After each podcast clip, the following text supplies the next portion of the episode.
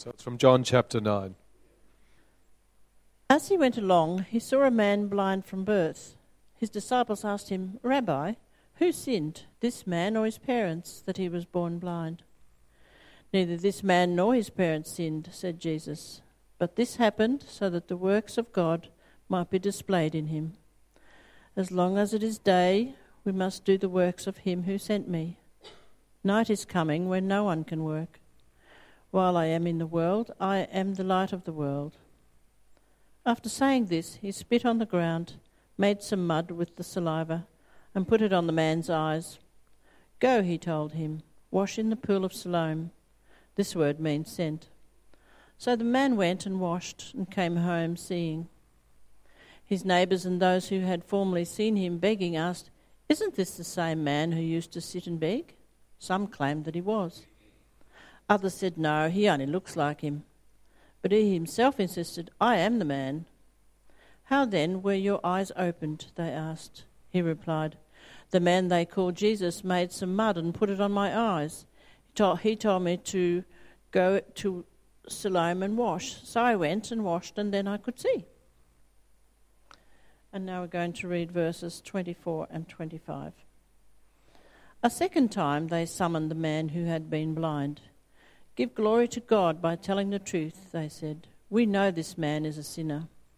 He replied, "Whether he is a sinner or not, I don't know. One thing I do know, I was blind, but now I see."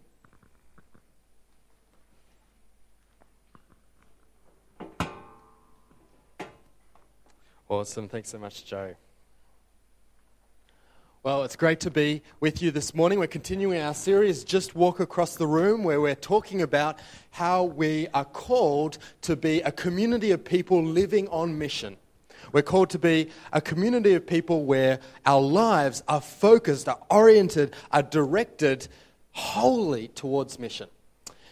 And as we continue looking at this topic, last week we talked about how we're called to live in 3D, to develop friendships, then discover stories, and then discern next steps. But the question is then, how do we do that? How do we discern next steps? So say you've got to know someone, you've listened to them, you've hung out, you've heard their stories, and you feel like maybe God's prompting you to go that next step, to start a conversation, to introduce God. How do you do that? Or what about when someone asks you a question, why do you attend church? Yesterday, I went to Albury for some errands, and I had to pick up a pair of jeans because, you know, the last ones got torn in youth ministry. And I went into the shop, picked out a pair of jeans, it's all good, and at the counter, the lady says, "Oh, so what are you doing for the rest of your day?" So I just say, "Oh, got some prep for tomorrow and getting some stuff ready," and she says, what are you getting ready for? There's this segue. Or maybe someone asks you a question like, "What's your story? You've been asking about mine. What's your story?" Or maybe they'll ask something like, "You're a religious. Don't all religions end in the same place? Isn't it all going to the same direction?" How do we answer those sorts of questions? Well, the title of our message today is The Power of Story. I've got 3 points I'd love to share with you. Is that number one is that stories are powerful. Number two is that you are called to tell God's story. And number three, you're called to tell your story well. Stories are powerful. You're called to tell God's story, and you're called to tell your story well. And it's my prayer that this will help you share your faith. But why don't we pray before we get into it? Thank you, God, for this time. Thank you for these wonderful people here. And thank you that you've gathered us here. Lord, not one event in our lives escapes you. You know everything. You know our hearts, and you deeply love us. And Lord, I pray that as we open your word, Lord, that you'll be speaking. I don't have anything unless you speak through me. And would you open our hearts and speak to us? And Lord, with the word of God, change us so that we leave here not the same, but change people to walk across the room. In Jesus' name, amen. So, stories are powerful. We all love a good story. And the Bible is full of stories. But I don't know about you, but the times when something has changed me most or changed the way I think most has often been a story. In May, earlier this year, a bunch of our youth went along to VCYC in Melbourne, and one of the things that stuck with me is from John Dixon, the speaker, was telling a story about mission. He was saying how a friend of his was a plumber, and he had a non-Christian friend who was an electrician, and every Saturday they used to go for a bike ride. They loved cycling, so every Saturday they'd catch up and go for a cycle. And they'd talk about life, have a yarn, just see how things are going. And they did this for years. And one particular Saturday, this non-Christian friend asks his friend, saying, or he doesn't ask, he puts it out as a statement saying, you know what, Christians are all hypocrites, right? Christians are, they go to church on Sunday and they're so good, but then they live the rest of their life just like anyone else. They're all the same as us. They're hypocrites. And he's talking about this for a while before his friend, the Christian friend, says, you know what, mate, don't worry about everyone else. You just worry about you and God. Now, the conversation moves on, they keep going, they're on their bike ride, but those words stick with this non-Christian friend. You just worry about you and God. And even though he goes on the rest of the day, goes into the night, it's Sunday morning again, but these words are just echoing through his head. You just worry about you and God. And he can't get it out of his head, so he goes to church that Sunday, hears the gospel, becomes a Christian, and his life is changed. The next Sunday, they go for a cycle. These two people go for a cycle again, and this non-Christian friend who was non-Christian says to his friend, oh, you wouldn't guess what I did. I became a Christian last Sunday, and this friend nearly falls off his bike because he's like, what? You? No way. But it's the little things sometimes. Now, I love that story because it shows how it's something we can all do. It's something we can all achieve. Now, we can tell stories like that to get across a point, but the Bible is full of stories as well, as I just mentioned. The Old Testament, the largest subsection of the Old Testament, is narrative. We get into the Gospels and Jesus. In Mark, it says that Jesus told nothing to the crowds without using parables, without using stories. And in particular, he's talked about stories as powerful, but your story is powerful. We talked about this in Revelation not too long ago, that Revelation 12:11, and they overcame by the blood of the Lamb and by the word of their testimony. There's power in your story. But as we go on, we're not just called to tell stories about God. In particular, we're called to tell God's story.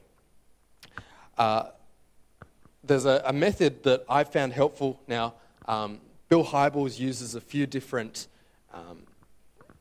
patterns, things that you can use to convey the gospel. But one that I found really helpful is in a book called Unreached. It's by Tim Chester. He's talking about sharing our faith and evangelism. And he breaks down the story of the Bible into four words. The Bible starts talking about creation, that we're made in right relationship with God. God declares all of creation good. He says everything is good and humanity is in right relationship with God. The problem is, along comes the fall. Humanity rebels God, rejects God, and chooses to define its own way, to make its own rules, to set its own plans. And so we have creation, the fall, and I'll write these on the board. We have creation,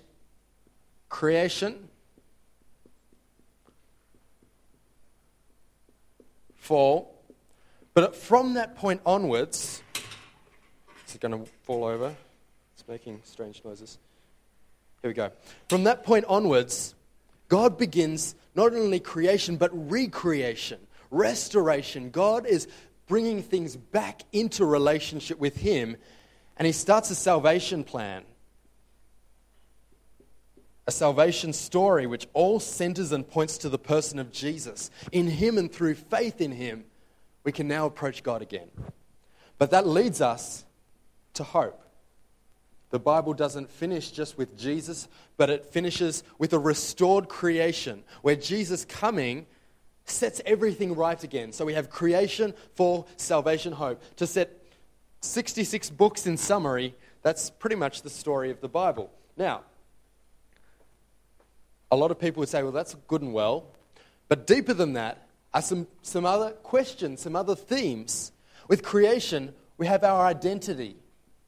Or maybe we're individualistic culture now. It's probably my identity. Fall is my problem. Salvation is asking my solution. And hope is asking, well, my hope. What's the fruit? What am I looking forward to? So these are asking really sets of questions. Who am I? And what am I here for?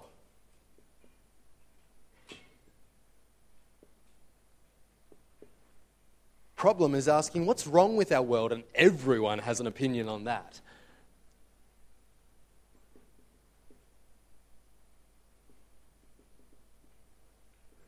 And what's wrong with me? And what will make things right? Sorry, my handwriting is going all over the place. And what am I looking forward to? Now, look at those questions for a second. Two. Think about it. Every single person on planet Earth, every human, every person who's ever lived has a set of answers to those questions. You with me? Everyone has an answer. Who am I? What's wrong with our world? What will make things right? And what am I looking forward to? Now, it's probably not the same answers as the Bible, but everyone has a set of answers to those questions. So, how are they answering them? Well, the author of this book gives some examples. Maybe you've heard of someone telling their story like this. Who am I? Well, I need to be loved. My problem is that I don't get the love I need, but my solution then is to offer my body to people, and so my hope is that romantic relationships will fill that void, will make me feel loved and complete. They've just told a gospel story. They've told themselves a set of answers to that questions. They've told themselves a salvation story, if you like. I need to be loved, but I'm not loved, and so I need to then fill that with relationships and where's that going to lead, right? Or what about another story? I need respect. Someone could say, I need respect, but the problem is that I'm not respect. I feel vulnerable, and I'm vulnerable to verbal and physical attack. So what's my solution? Well, I carry a knife, and my hope is that violence will make me be respected, that people will respect me. People tell themselves that story. Well, here's another one. I'm a party animal.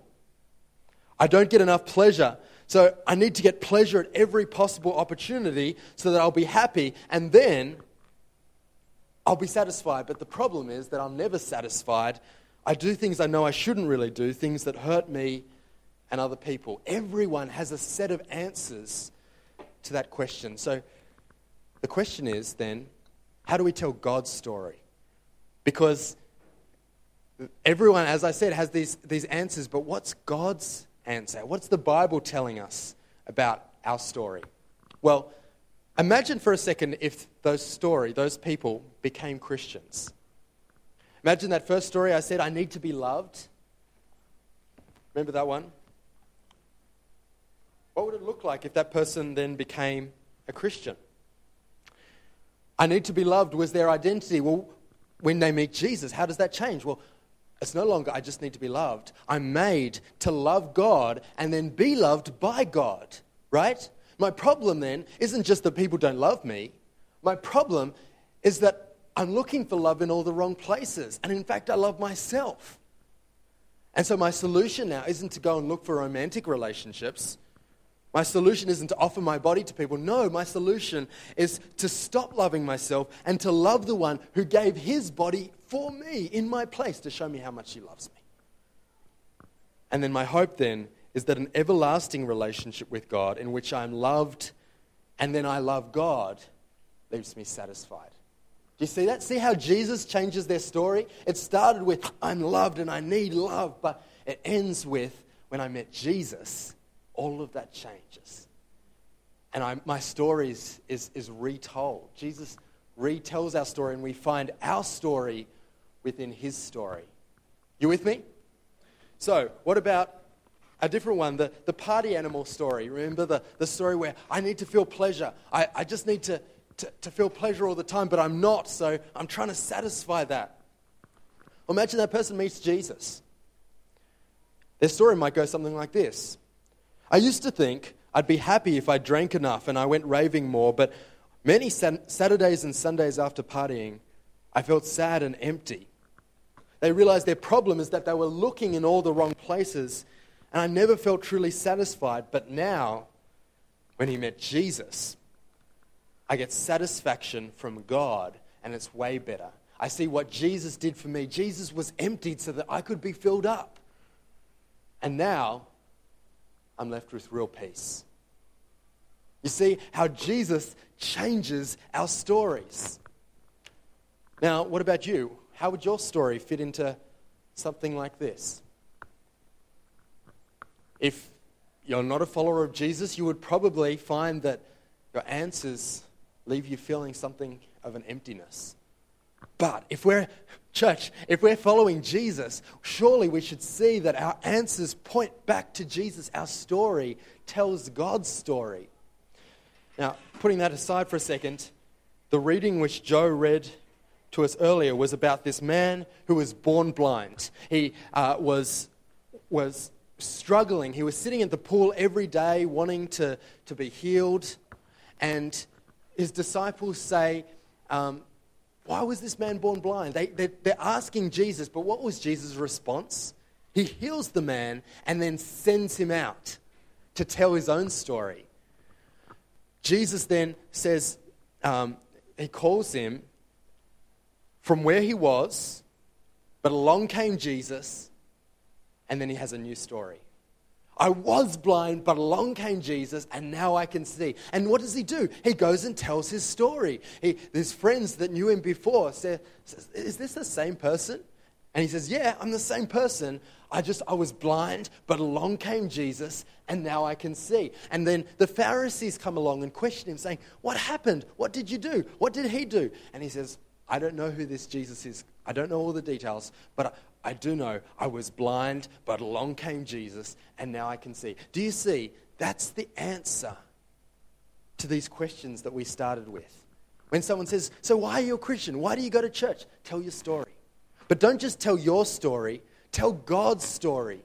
Because stories are powerful. People listen to stories. People couldn't deny the blind man's story. They could deny how he got there. They could try and change it and say Jesus wasn't the Son of God, but they couldn't deny what had happened to him. How are you telling God's story? And how are you telling your story within God's story?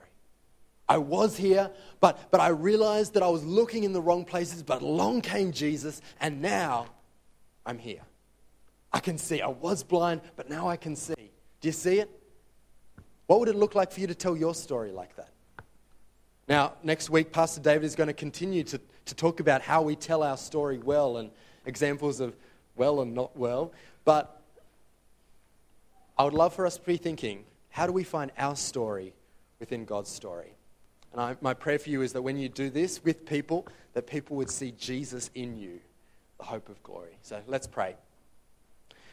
Father God, we thank you for today. We thank you for this chance to look at how your story changes us. Lord, stories are powerful. And you've told a story, and you invite us, you call us to tell your story. And you call us to find our story within that and to tell our story well.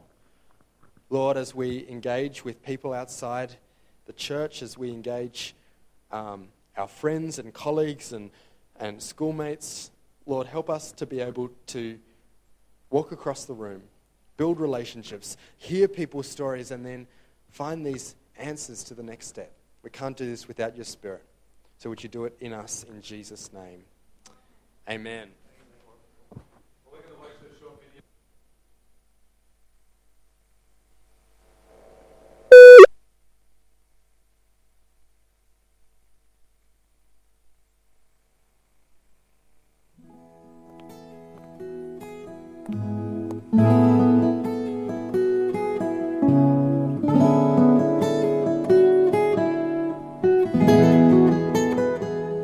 When I challenge people to take risks in their relationships with people outside the family of God, and I say, look, just walk across a room. Reach out a hand, start a conversation. You don't know where it's going to lead. But if the opportunity comes for you to hear the story of someone else, that's cool, even if you don't have an opportunity to tell yours. Just treat people with enough dignity to communicate to them that their story matters. Hopefully, they'll be open to you telling yours and you tell it. And that's the stuff that God uses. And so many times I've told my brief little story and someone went, oh, thank you very much. And I didn't think it had any effect on them. And I would find out months or years later that the little seed that was planted through the telling of my one-minute story was something that God used. And they started a faith walk and became a Christian, got baptized and all that. And they trace it back to the telling of my little story. It blows my mind. But the scripture says there's power in the sharing of the central truths of Christianity, a power beyond the words. It's what the Holy Spirit uses to catalyze activity in people's minds and hearts. So we have to be ready and willing and eager when the opportunity arises to tell our stories.